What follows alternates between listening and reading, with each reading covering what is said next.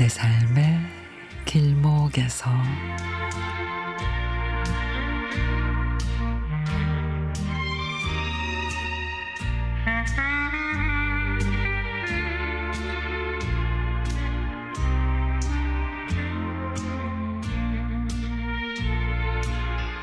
얼마 전에 태어나서 처음으로 부모님께 효도다운 효도를 했습니다.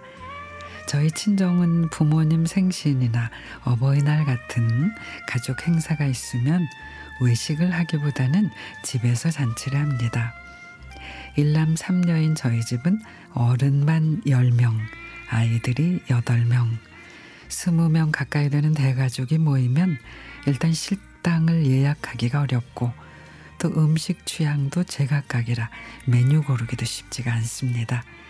그래서 그냥 눈치 안 보고 우리 식구끼리 화기애애하게 즐기려면 집밥이 최고다 라는 결론을 내리게 된 거죠. 근데 막둥이인 저는 위로 줄줄이 언니 오빠들이 준비한 가족 행사를 매번 참석하기만 했는데 그게 미안하기도 하고 무엇보다도 우리 부모님 더 연세 드시기 전에 제 손으로 차린 집밥을 꼭 대접해 드리고 싶다는 생각이 들었습니다. 그래서 가족들 모두에 공지를 띄웠죠. 5월 가족 행사는 막내 집으로 모이세요. 그러자 식구들 모두 걱정이 태산입니다.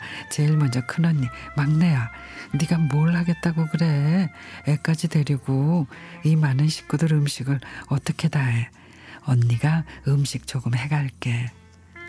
그리고 오빠부 올케는 막둥아 그냥 우리 집에서 모여 식구들 왔다 갔다 하면 너 몸살 날 것 같아서 그래. 거기다 친정 부모님은 아이고 우리 막내딸 무슨 일 있는겨? 이게 대체 뭔 일인가 싶네. 식구들이 그렇게 걱정할수록 저는 더 자신감이 생겼습니다. 왜냐? 제 곁에 보조를 단단히 해줄 남편이 있으니까요.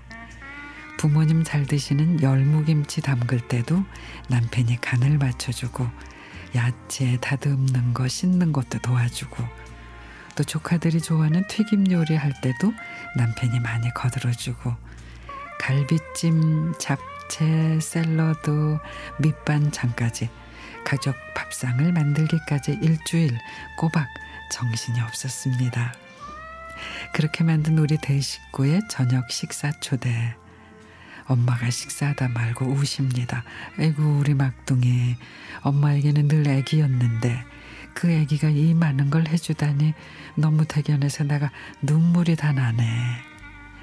그리고 언니 오빠들 모두 고생했다며 토닥여주고 조카들도 맛있게 먹어줍니다.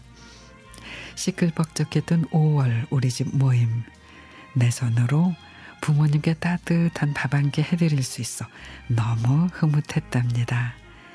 그리고 무엇보다도 남편이 없었으면 못 해냈을 텐데 남편에게 이 시간 고마움을 전하고 싶습니다.